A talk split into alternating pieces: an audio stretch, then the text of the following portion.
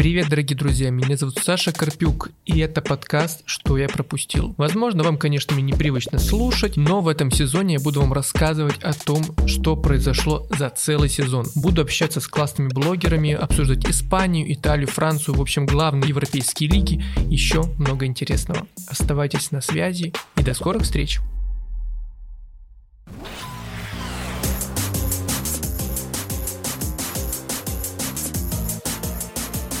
Ну что, дорогие друзья, пришло время эр пэ эл, лучшей лиги мира, как известно, и сегодня в моих гостях Александр Дорский. Саш, привет.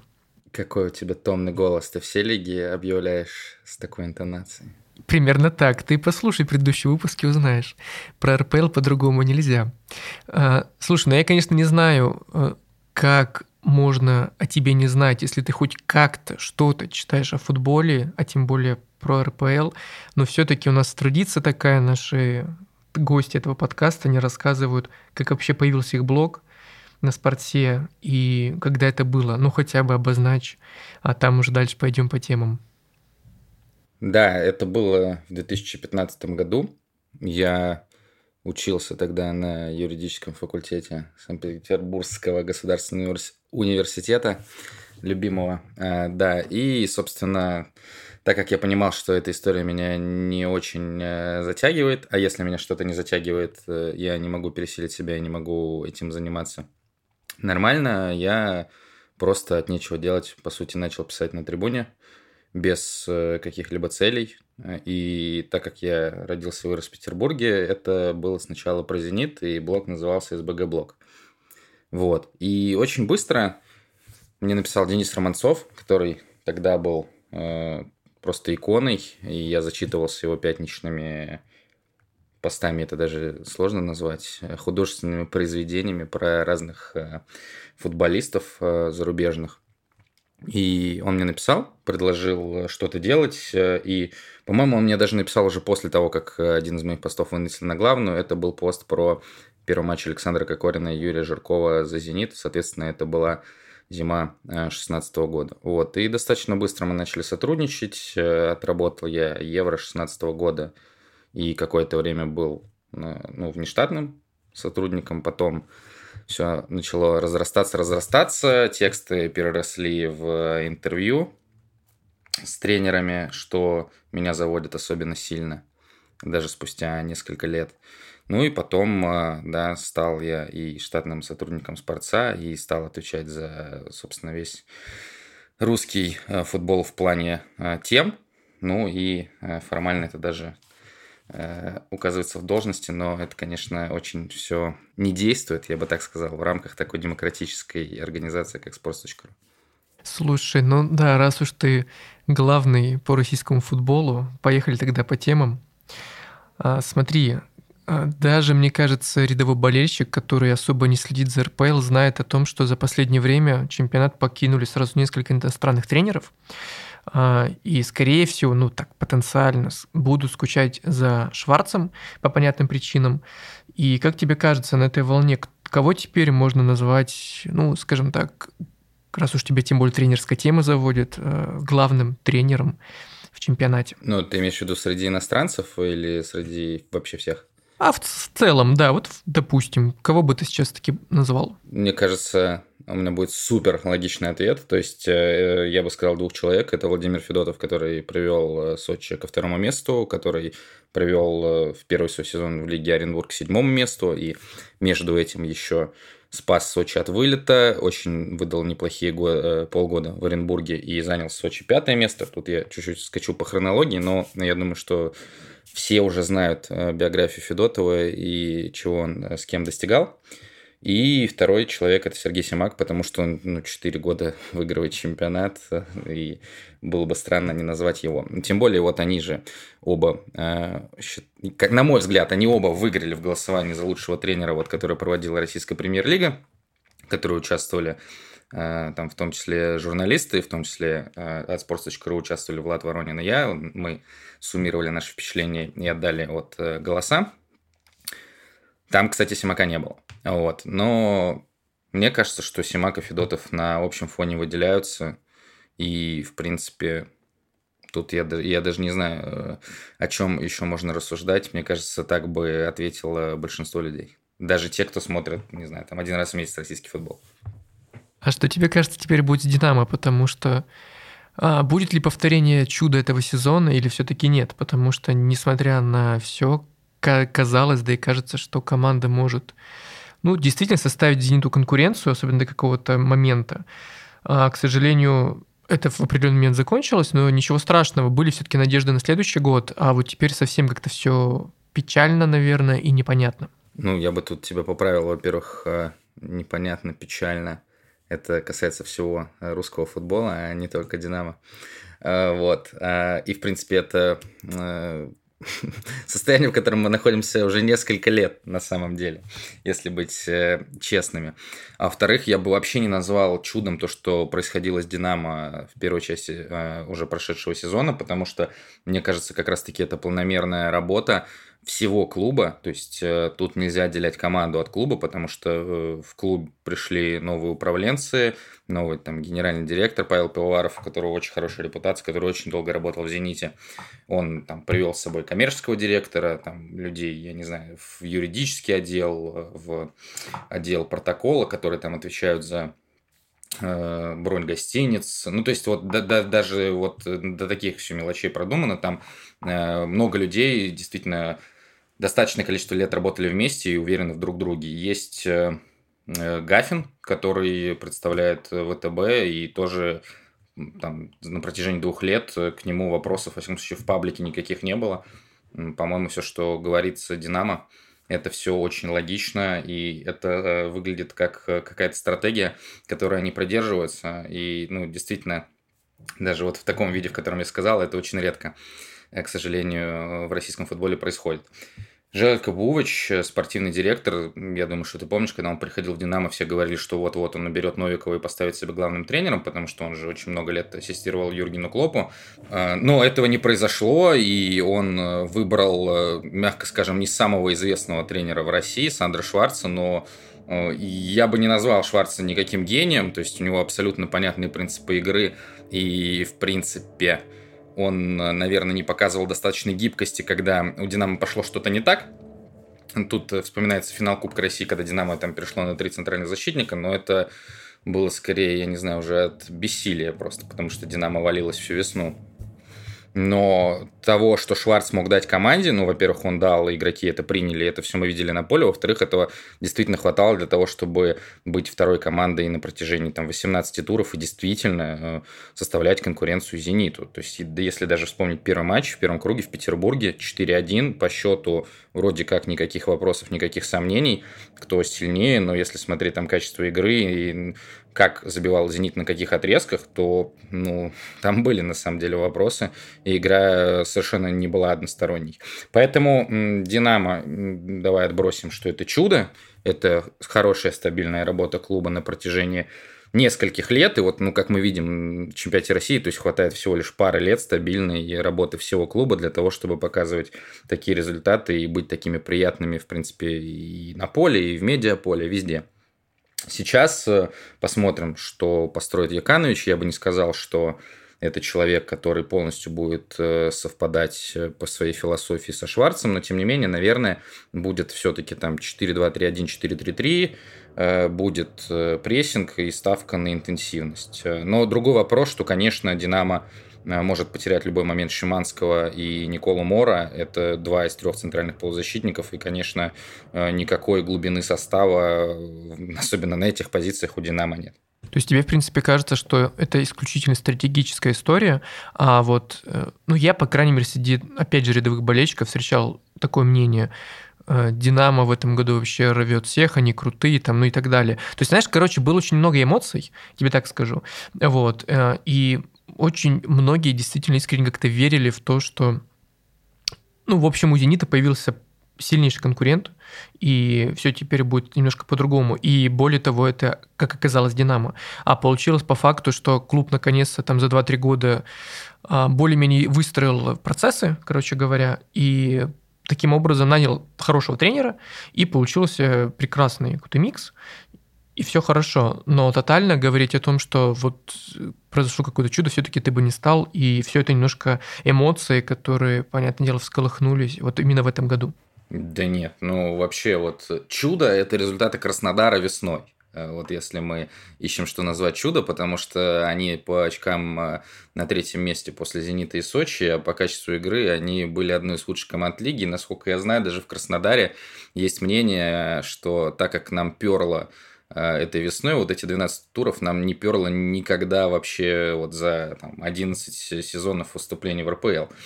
Поэтому хорошо, во-первых, если это правда, если это понимают в Краснодаре, но... Да нет, ну, если люди работают, почему, почему это чудо? То, что ты сказал по поводу эмоций, я согласен, несмотря на то, что, там, опять же, я родился и большую часть жизни прожил в Петербурге, мне бы тоже очень хотелось, чтобы у «Зенита» был сильный конкурент, потому что, ну, вот, это чемпионство, оно вообще никаких эмоций не доставило, там, не то, что мне, потому что, ну, мне уже тяжело э, действительно эмоционировать, там, как болельщику, потому что ты, когда в этом работаешь, у тебя возникают какие-то дружеские, товарищеские отношения с людьми из других команд, тебе искренне нравится, даже если ты с кем-то не знаком, то, что люди делают, как вот, допустим, там, с «Динамо», там, не знаю, там, с, с тем же Гафиным, но... Даже среди моих знакомых, которые до сих пор я могу назвать болельщиками или даже фанатами «Зенита», ну, типа, выиграли и выиграли вот так вот. Победили, пошли домой, даже, не знаю, даже, даже не пойдем ни на Белинского, ни на Некрасова, никуда не пойдем. Ну, просто, просто обыч, обычный день, который у нас происходит раз в год. Ну, так а для того, чтобы оживить как раз эту, скажем так, зенитовскую жизнь. Как тебе кажется, кто в следующем сезоне потенциально может наконец-то взбодрить, скажем так, клуб и составить ему достойную конкуренцию? Ты уже как раз упомянул Федотова как одного из лучших тренеров. То есть, получается, один из лучших тренеров приходит в одну все-таки из лучших команд, я имею в виду ЦСКА, и теперь все, «Зениту» стоит готовиться к очень серьезной конкуренции, или все-таки нет? Или вообще нет ЦСКА? И что тебе вообще кажется по поводу того, кто может... взбудоражить в следующем сезоне, скажем так, РПЛ? Взбудоражить РПЛ э, может вообще все. все это все, смешно, все, я все, понимаю. Что, это оксиморон, да. Угодно, да, потому что мы живем постоянно вот э, в таком взбудораженном состоянии. А если говорить конкретно про «Зенит», то мне кажется, что взбудоражить и действительно оживить конкуренцию и, может быть, даже ну, реальную конкуренцию родить. В чемпионате России может отъезд только двух-трех легионеров из «Зенита». То есть это не связано с другими командами. Мы видим, как уезжает Юрий Альберта. Честно говоря, я не помню, чтобы в «Зенит» в последнее время приезжали легионеры такого уровня, которого вот приезжают вместо Альберта. Монтуан и Иван. Это какие-то очень странные ребята.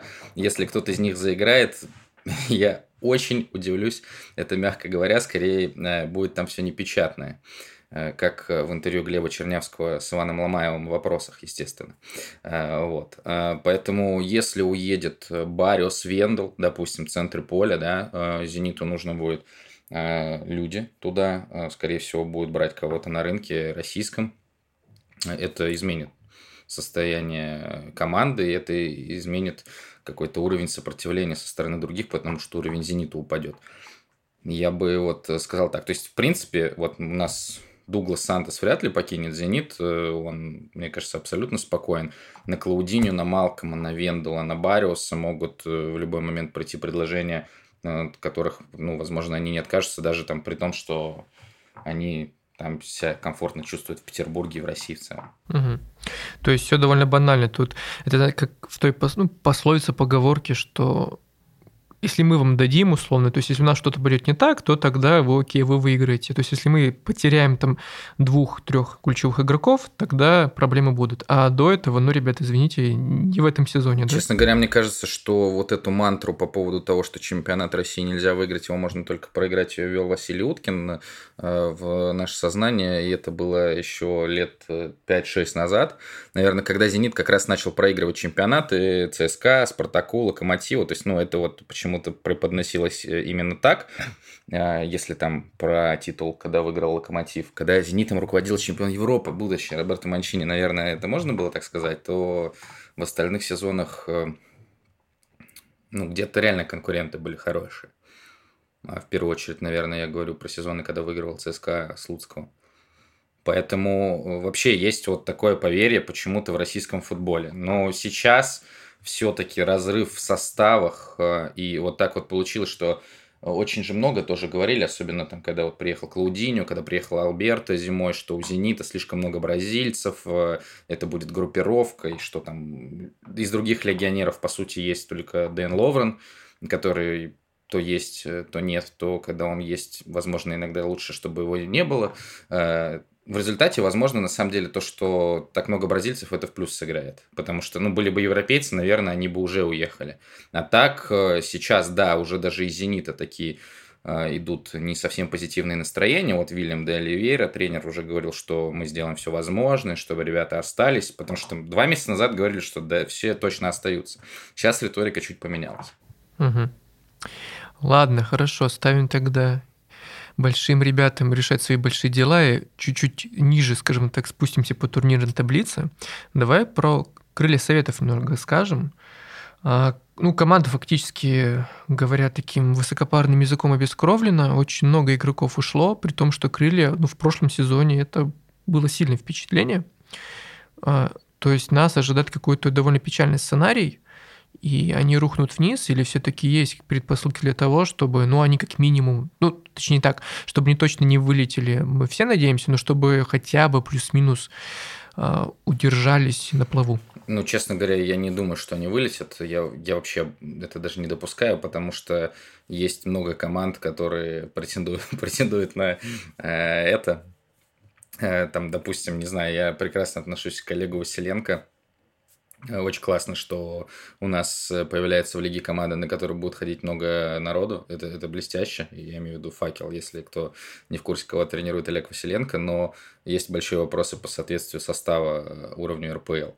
Есть вопросы по «Торпедо», потому что там много достаточно возрастных игроков, которых мы видели даже в нулевые еще некоторых в эр пэ эл, там, в частности, Игоря Лебеденко. Есть вопросы по нижнему... По, по, можно, да, говорить название? По Пари, по Пари эн эн. А, так, это была интеграция, спасибо. Запикаем, если что, да. да. А, по Пари эн эн, потому что смена курса, а, такой первый полноценный, наверное, опыт Галактионова в клубе эр пэ эл. Да, он тренировал Ахмат, но это было совсем недолго. Тоже к Галактиону хорошо отношусь. Но, но тоже. То есть, в принципе, да и Оренбург, который, несмотря на то, что он вышел через стыки, наверное, кажется самым стабильным клубом из тех, кто выбрался из эф эн эл, все равно понятно, что первый сезон будут вопросы, плюс там ушел, допустим, лучший нападающий.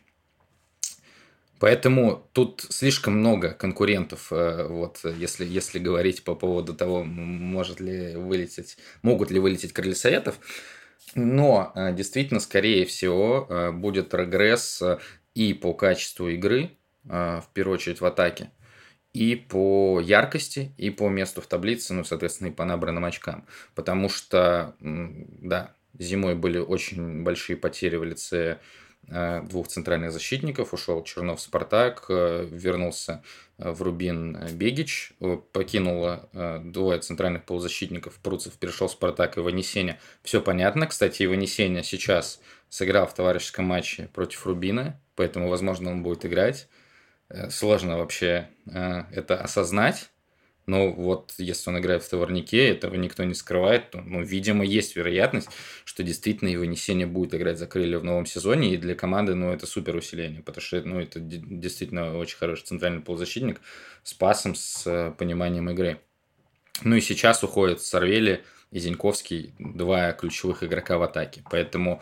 Да, там есть Глушенков, наверное, будет больше играть Пеняев, и мы все надеемся, что все-таки он вырастет в качественного футболиста. Остались Горшков, пока что там остался Солдатенков, Ломаев, Ежов. Ну вот в центре поля, особенно если будет и Ванесеня, там даже есть какая-то конкуренция, потому что там еще есть Якуба, Витюгов, Констанца.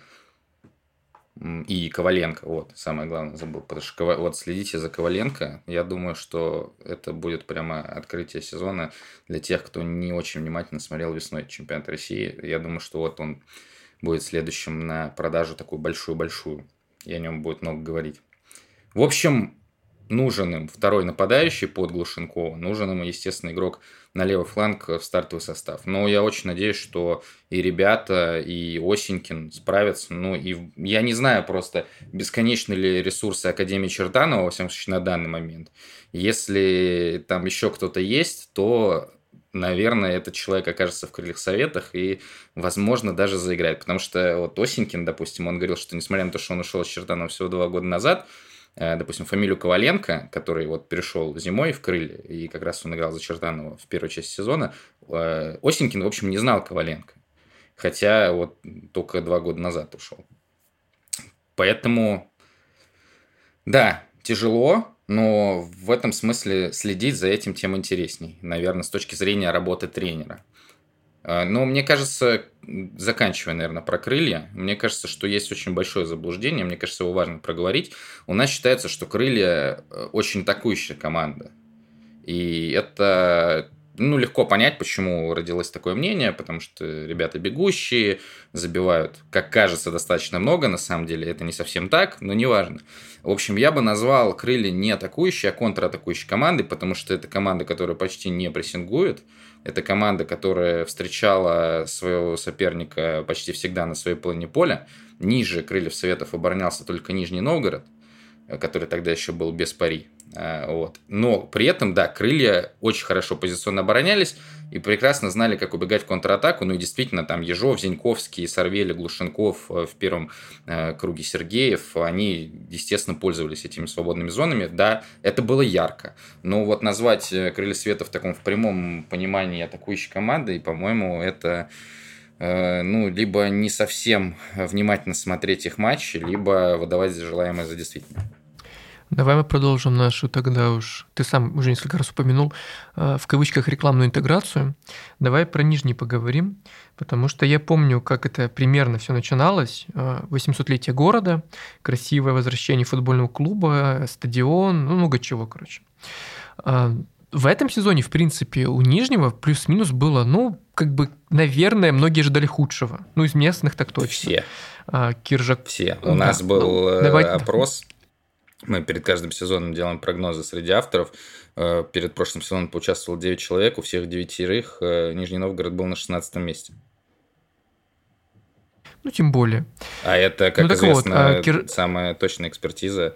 Самое авторитетное. Я согласен. Не, я согласен, что очень часто попадаем куда надо. Но Киржаков, как ты как раз отметил, выстроил какие-то свои оборонные редуты.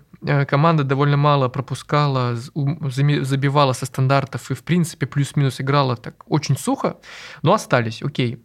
Киржаков ушел, точнее, его попросили. А что дальше-то будет теперь с командой? То есть теперь, я так понимаю, будет очередной прогноз. Вы опять напишите, что там шестнадцатое место и команда вылетит? Или все-таки, ну, кто знает, может быть, не так все плохо? Ну, так как это рекламная интеграция, я скажу, что больше Нижний Новгород на шестнадцатое место мы не поставим. На шестнадцатое место теперь мы можем поставить пари эн эн.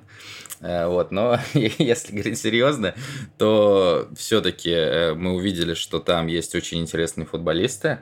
В первую очередь, естественно, я говорю про Калинского. Для меня это вообще одно из главных открытий прошедшего сезона. Хорош во всем. Я знаю, что его э, хотели, э, ну, запрашивали информацию о нем, о том, сколько он стоит. Даже там, как минимум один клуб из топ-четыре э, прошедшего сезона. То есть э, понятно, что это скорее про ротацию история, но тем не менее. Но, по-моему, там просто запросили такие деньги, что даже в переговоры не вступали. Но, тем не менее, мне кажется, что Калинский еще может уйти, и, конечно, для Нижнего это будет большая потеря. Были очень хорошие фланги Козлов, Елдошев. Во второй части сезона появился Стоцкий. Все ты правильно сказал по поводу стандартов. Опять же, тут речь про Калинского, ну, естественно, про Кирилла Гацука. Просто монстр. И уже забил...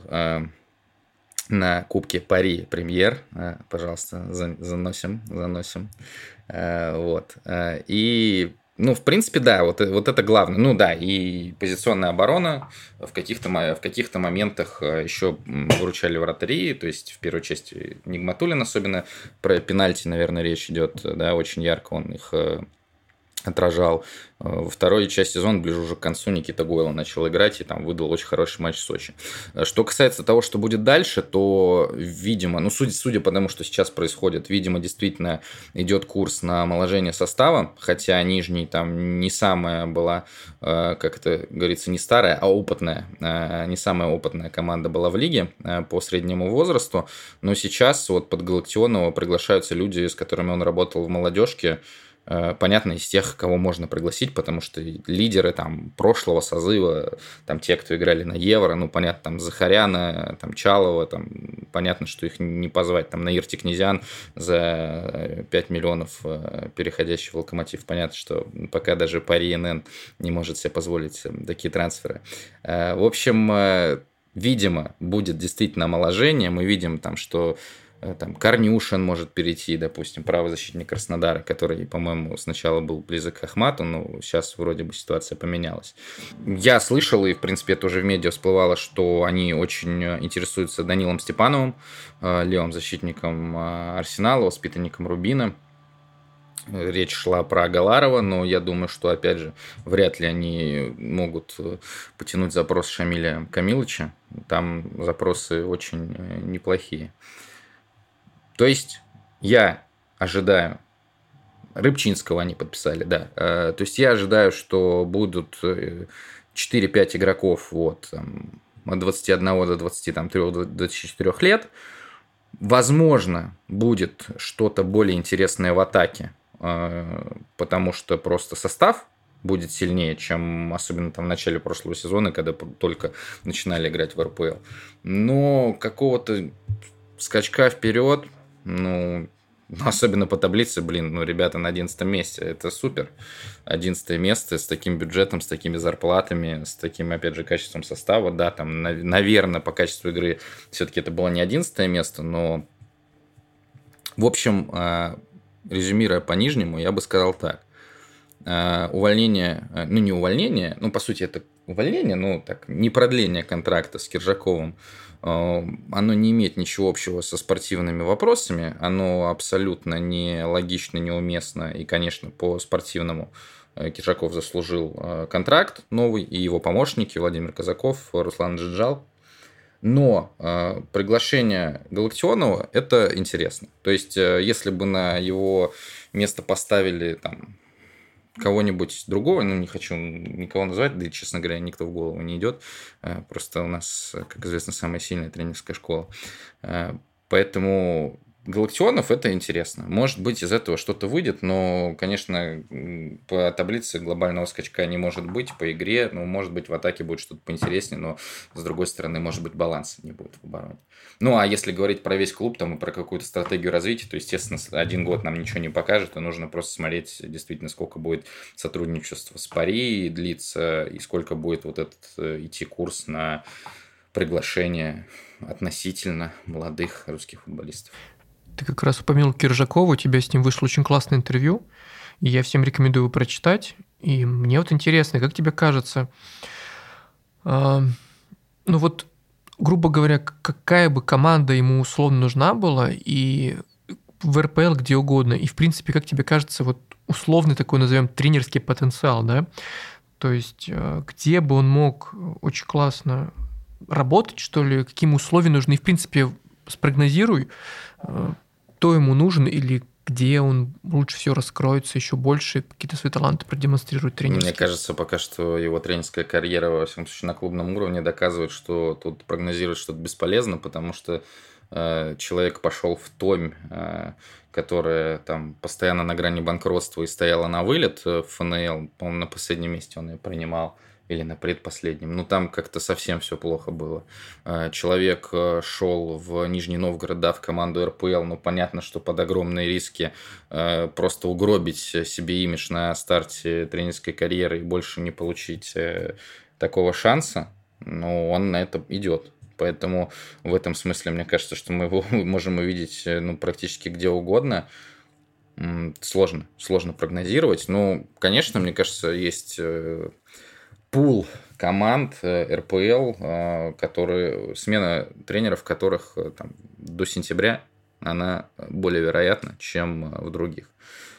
Наверное, речь идет про Химки, про Торпедо. Ну, люди, вероятно, обидятся, но так кажется со стороны, что вот там может что-то не пойти со старта, и тогда будет смена тренера.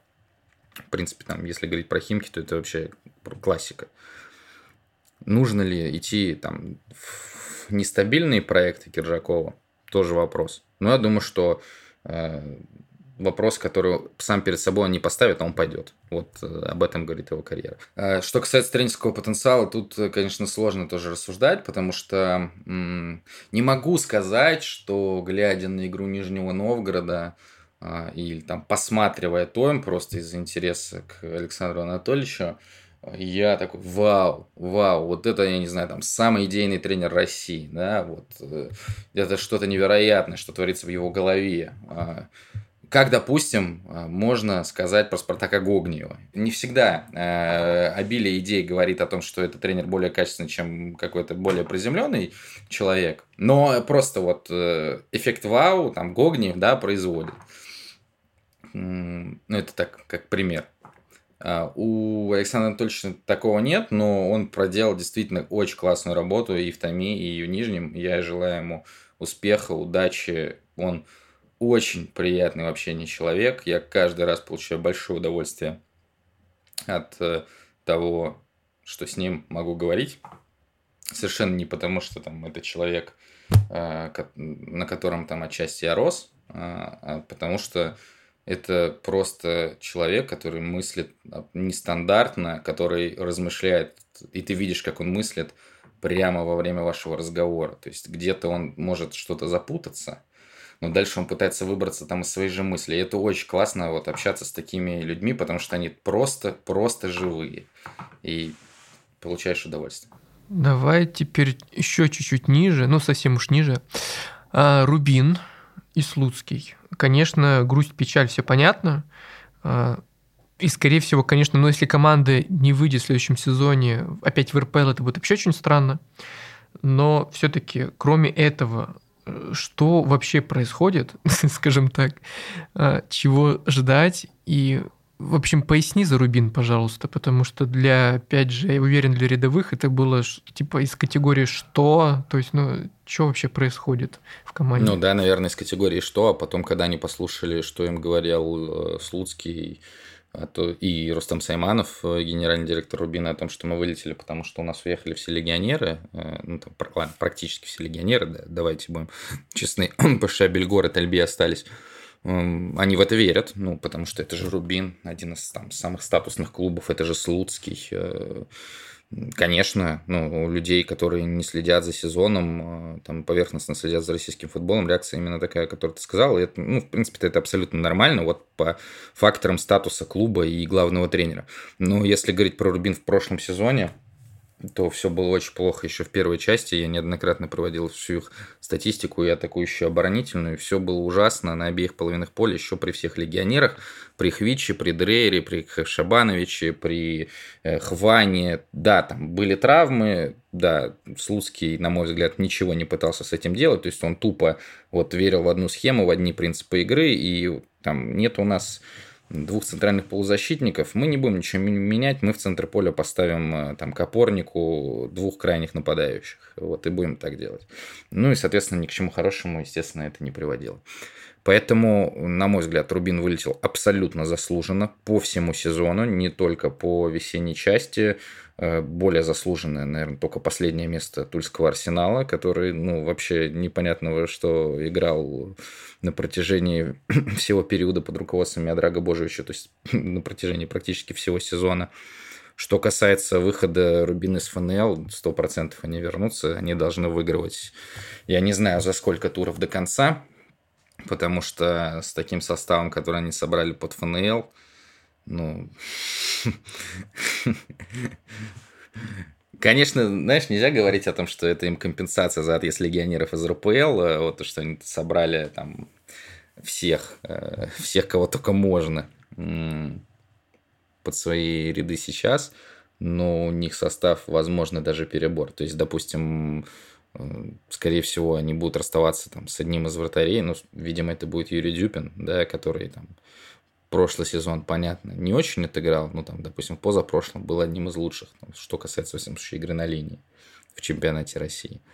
Ну, и, и помимо тех, кто остался, а там все-таки есть те, кто остался, ну, взяли Фомие, там, Иванова, ну, там вообще сумасшествие, то есть, реально, посмотрите на состав Рубина, вот как, как они выйдут первый-второй тур ФНЛ, ну, это по, по именам, во всяком случае, ну, это совершенно другой уровень.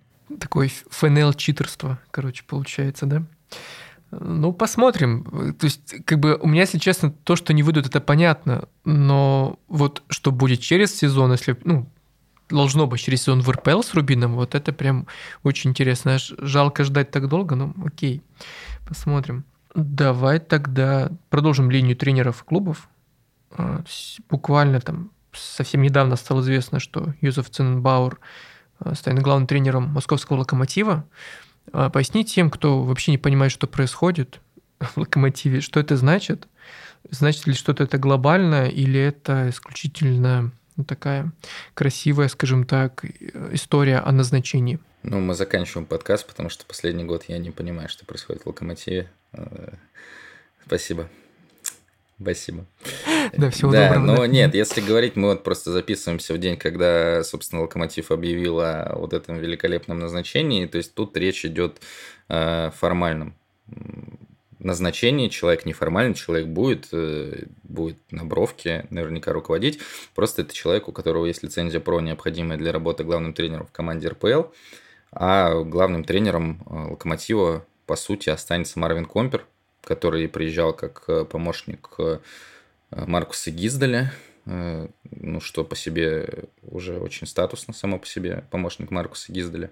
Вот, ну, в общем, да, то есть Компер, по сути, один из немногих, кто остался из вот этой э, сапсанной машины Ральфа Рангника, которые заехали в «Локомотив» в прошлом году.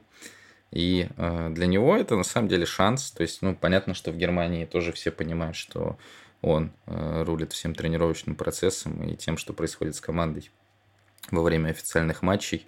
Для него это первый опыт, и, ну, наверное, только поэтому он остается, потому что на других немцев было давление, на Шварца, на Фарке, на, собственно, возможно, даже на самого Гиздаля, хотя не знаю, кому он нужен, но ну да ладно. Очень нелицеприятно, я, к сожалению, говорю о «Локомотиве». Даже, ну, не, даже не о «Локомотиве», а о людях, которые там последний год захаживали, потому что, ну, честно говоря, это все очень... Не то, что даже непонятно. Понятно, но грустно. Вот. Поэтому, да, будет руководить Компер. Не знаю, там останется... То есть нам сказали, что Заурхапов в штате останется, в тренерском штабе. За что он будет отвечать, не знаю. Может быть, может быть за вратарей. Не знаю. Ну, слушай, ты зря извиняешься, потому что хочешь сделать больно болельщику «Локомотива», скажи ему Ральф Рангник, вот, и всю эту историю. Мне кажется, что... Ну, печально это все, действительно. И я даже, как бы, простите, не фанат «Локомотива», и то я понимаю, что... Я ни, ни к какому клубу такого, если честно, не желаю, честно. Ну, смотри, да, то есть, того... извини, что я тебя перебиваю, смотри. Не-не. Я согласен, что... Ну, не то, что я согласен, а мне кажется...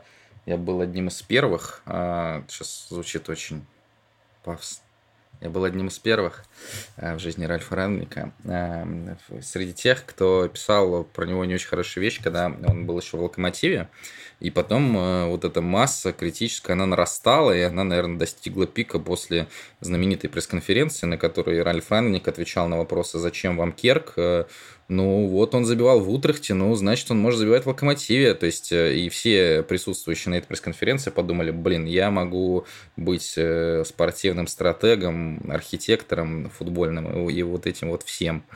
Ну, как в комментариях на sports точка ru про Рангника писали уже в контексте Манчестер Юнайтед, что он придумал сам футбол. Ну, вот действительно, по риторике, которая была у Ральфа в Москве, она не всегда была публична, то есть там выходили... его колонки мнения в двух изданиях, они не касались Локомотива, они касались всего российского футбола, лимиты на легионеров. Там вот была риторика, что вот, ребята, я приехал к вам, и я рассказал, что футбол играют кожаной сферой. Вот, примерно так это все выглядело. Ну ладно, слишком много желчи. В общем, на самом деле, Локомотив-то клуб с историей, клуб статусный. Не хотелось бы, чтобы он разрушался, а пока что ничего хорошего и не происходило в последний год, и не происходит сейчас. В принципе, можно говорить о том, что в клубе ничего хорошего и не происходило, и не только год назад, а уже до этого. Можно вспомнить тут, когда Василий Кикнадзе презентовал Марка Николича как очень атакующего тренера, и Марк Николич потом э, сам был, мягко скажем, удивлен такой характеристике самого себя. Но Марк Николич был интересным, хорошим по меркам РПЛ тренером, с действительно идеями. И Локомотив играл не яркий, не очень в атакующий, но в качественный футбол и мог двигаться, меняясь от игры к игре, там, подстраиваясь под соперника. И это действительно было неплохо. Что сейчас... Не знаю, честно, я думаю, что Локомотив где-то будет там на седьмом, восьмом, девятом месте, и о нем будут говорить только в контексте не футбола. Как-то ж грустно совсем стало под конец, ну ладно. Давай к другим статусным клубам, может, повеселее все будет. «Спартак». Ну, это всегда а, весело. Наш дорогой. Ну, я, собственно, поэтому, да, и сказал. Взяли-то, как бы, титул, скажем так, в самом конце сезона, взбодрились, а что дальше-то будет? Думаешь, все, теперь как бы эмоциональная вот эта волна вынесет клуб в какую-то, не знаю, поднебесно-радостную, и все, и будет хорошо? Или что вообще будет теперь со «Спартаком»? Как думаешь? Не, ну эмоциональный вот этот всплеск, он, безусловно, после Кубка уже был, и я думаю, что он прошел, потому что там очень быстро... На повестке дня возникло место проведения очень важного турнира, такого как Суперкубок России, который, честно, честно говоря, я вообще, в принципе, первый раз вижу настолько неравнодушное отношение к этому турниру, я не знаю, трофею. Меня это удивляет не потому, что я родился в городе, где квартирует соперник «Спартака» по этому замечательному турниру, потому что, честно, вот, допустим, это, это супер непрофессионально.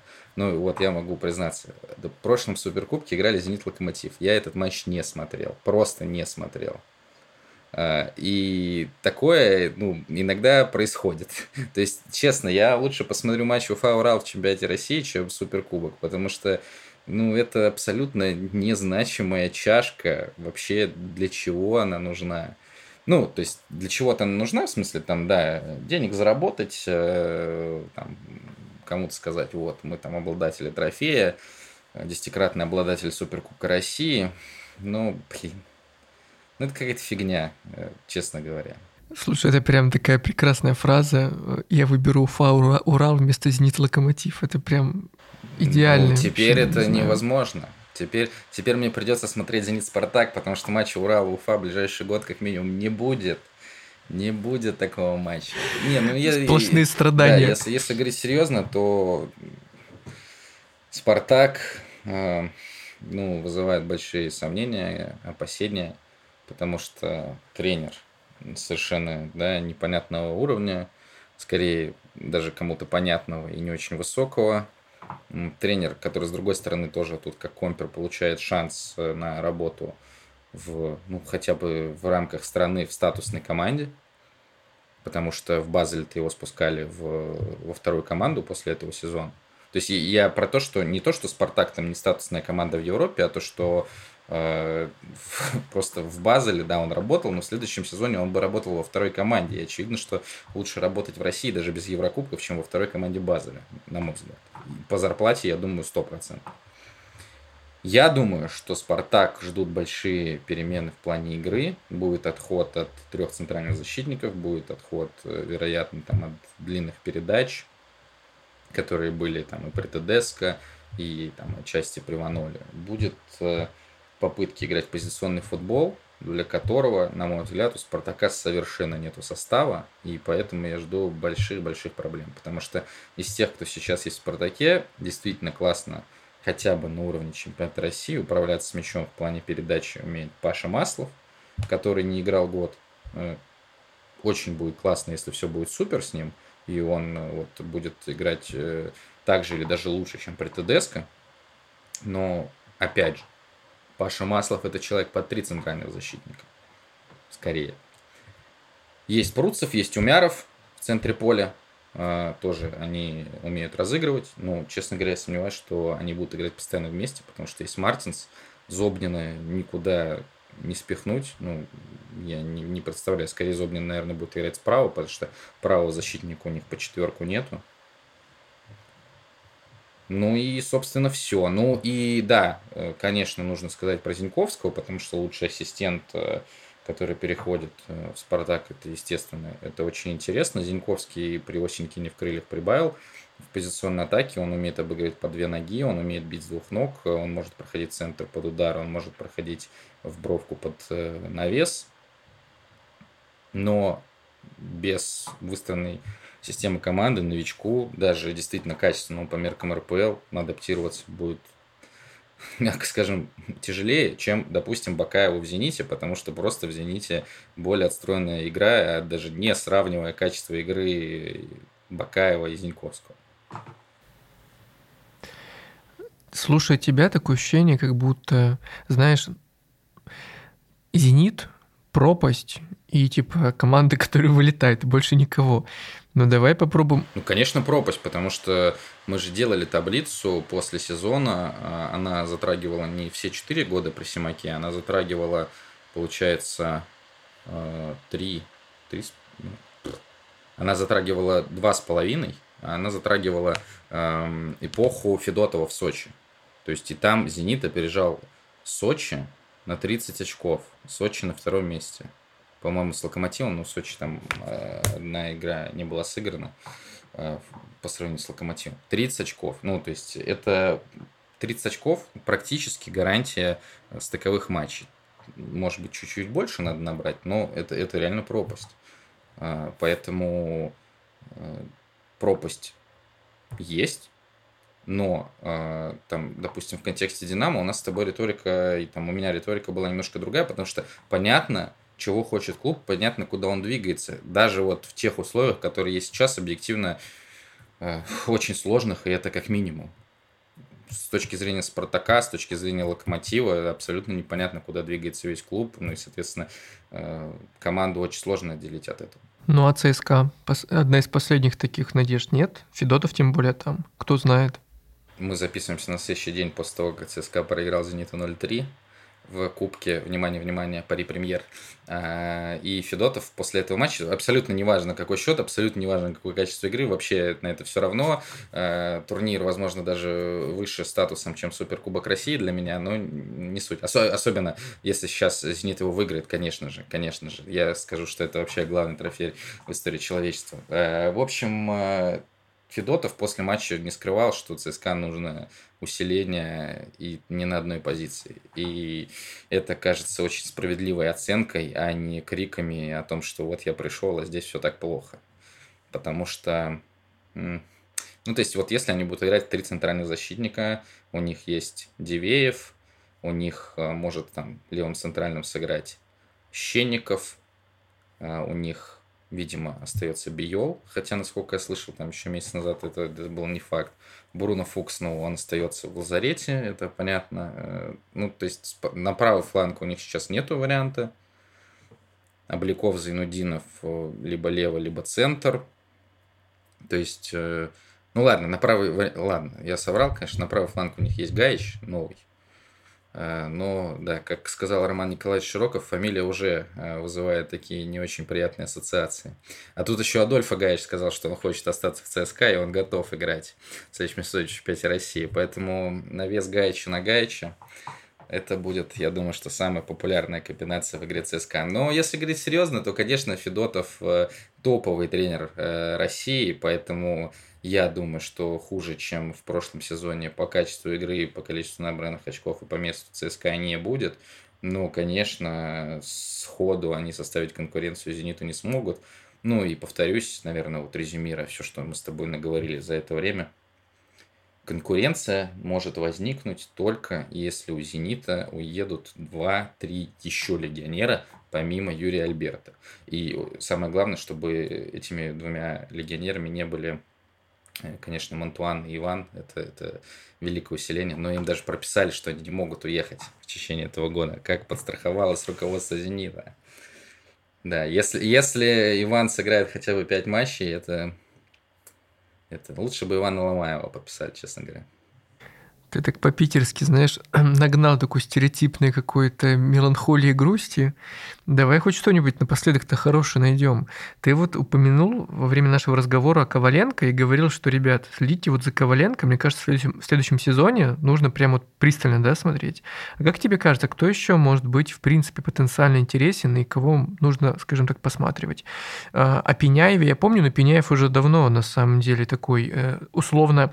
Вот это самое, мне кажется, жуткое состояние, постоянно потенциальная или вечно потенциальная там звезда, да? Кто еще из молодых, может, не из молодых, может, кого-то, как говорится, проглядели, и кто, как тебе кажется, из игроков может, ну, вселить хоть какую-то уверенность и подарить хорошее зрелище? Пока ты говорил вот эту реплику, Пари НН, не случайно я говорю об этом, объявил о заключении контрактов с Мамаду Майга, это полузащитник Велеса, и как раз с Корнюшиным. То есть Корнюшин, это на правый фланг, они его официально подписали, то есть теперь у них вроде бы на правый фланг есть Козлов, Стоцкий и Корнюшин, и на левый фланг они, Юлдошев не ушел, и они хотят еще Степанова, но это странно, видимо, они будут только флангами играть. Интересно, конечно, интересно. Это примерно как Динамо при Романе Рющике, когда они за одно лето подписали четырех левых защитников, и, естественно, каждый заиграл. Вот, короче, возвращаемся к твоему вопросу. Я открыл таблицу, так проще всего делать. Если говорить про «Зенит», то, возможно, будет какой-то рывок у Кравцова, если он останется. Но скорее это будет игрок ротации, но просто это действительно один из лучших выпускников Академии за последние много лет. И поэтому его все выделяют, но, конечно, он не будет игроком старта. Если говорить про «Урал», если «Урал» будет играть так же, как последние пять туров, в четыре защитника, в короткий пас, действительно очень интересный футбол, то я бы в «Урале» выделил бы Железного. Много говорят про Кузьмичева, центральный защитник, о том, что там им «Спартак» интересуется, но мне кажется, что пока что, пока что рановато. Если говорить про «Спартак», в принципе, мы с тобой уже обсудили, то есть, ну, мне нравится Умяров-Пруцев, мне бы хотелось, чтобы это была пара основных центральных полузащитников, там, либо чтобы они играли в тройке. Там. Вот, опять же, может быть, с Мартинсом, который бы играл пониже, допустим. Сочи. Тут сложно выделять кого-то юного. Очень интересно вообще, как будет играть Сочи под руководством Вадима Гаранина. Мы с тобой про это не говорили. Видимо, они будут переходить на четыре-четыре-два ромб, который Гаранин играл в «Енисее» и очень часто играл еще в Твери в эф эн эл два, которая погибла, и теперь это второй дивизион. Совершенно, кстати, не знаю, зачем переименовали эф эн эл. Это очень странное имиджевое решение. Но э, я ожидаю от Сочи прогресс дальнейшего Макарчука, если он останется. Потому что вот его ЦСКА, мне кажется, вполне может забрать. Может быть, кто-то выстрелит из, по-моему, трех людей. Они взяли из Твери, которые знают Гаранина. Может быть. Но вот если говорить про Сочи, то хочется, чтобы дальше, дальнейшее развитие было у Макарчука. Ну и, конечно, интересно посмотреть на Сарвели вне системы Осенькина. Если говорить про Ростов, то Виктор Мелехин, который играл в центре обороны во второй части сезона вместе с Осипенко, мне очень понравился. Желаю ему удачи. Есть вопрос по поводу того, что он будет попадать постоянно в стартовый состав, потому что пришел Прохин в Ростов, и он будет играть в Ростове. Локомотив, не знаю, за кем там следить, там все очень перспективные игроки, как известно, на продажу за двадцать пять миллионов евро, поэтому Локомотив просто must see. Очень жалко, если говорить серьезно, что серьезную травму получил Рифат Джамалединов. Конечно, это лидер Локомотива был в прошлом сезоне, очень-очень жаль. Краснодар, Спиртян, опять же, да, уже не новое имя, Эдик супер. Очень хочется, чтобы он и дальше прогрессировал. И безумно жаль, что, конечно, он играет за сборную Армении. За сборную России он бы сейчас просто творил. Ну и если говорить еще про тех, кто играл, но, наверное, был не так на слуху, то Кривцов, которого как раз Киржаков очень хотел в Нижний Новгород. Кривцов тоже очень-очень перспективный парень. Динамо. Тут, наверное, все тоже на слуху, никого нового не назову. Очень интересно, что будет с Ахматом, потому что у них очень большие проблемы с центральным нападающим были в прошлом сезоне. Играли Канате, Сибай, играл Артем Архипов и даже Трошечкина туда переводили. Сейчас Сибай и Архипова уже в клубе нету. Известно, что Ахмат очень хочет Агаларова. И это было бы такое комбо, потому что это бы человек с лучшей реализацией в лиге приходил бы в команду, у которой предпоследняя реализация в чемпионате. Ну и, безусловно, Андрей Талалаев – это человек, который умеет развивать игроков. Поэтому в этом смысле, мне кажется, что Агаларов подходит вообще по всем моментам в Ахмат. Ну, единственное, что вот сейчас в борьбу вступил Ростов. И если Агаларов переходит в Ростов, то интересно, куда тогда перейдет Николай Камличенко, потому что очевидно, что ему тогда места в Ростове не будет. А в «Динамо», я думаю, что тоже. Вот, в общем, я перечислил просто не те, за кем следить, а просто поток сознания был у меня. В общем, следим за Коваленко. И, да, и, и, все, и да. Даже не за Ксенией, да. Ну вот видишь, к концу-то все х- хорошее, сколько откопали-то, а? Молодец, спасибо тебе большое.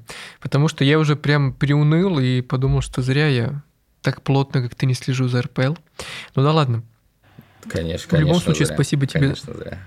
Ну, да, конечно.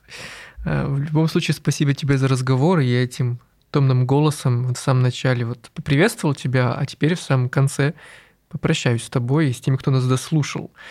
Сегодня мы в подкасте «Что я пропустил» обсуждали прошедший эр пэ эл, собственно, сезон и немножко о грядущем поговорили.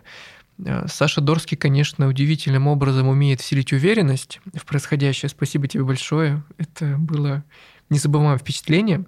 А если серьезно, то спасибо тебе за то, что ты в этом всем всегда находишь очень классные сюжеты и ракурсы. И если вы не читайте Сашин блог, ну почему-то, не знаю, как это возможно, ну допустим, ну подпишитесь уж, почитайте, что он там пишет. А пишет он много классного и важного о российском футболе. Спасибо тебе и до скорых встреч. Да, пока. Да, спасибо, Саша. Я надеюсь, что я еще от кого-нибудь таким же томным голосом услышу. Это было незабываемо. Спасибо.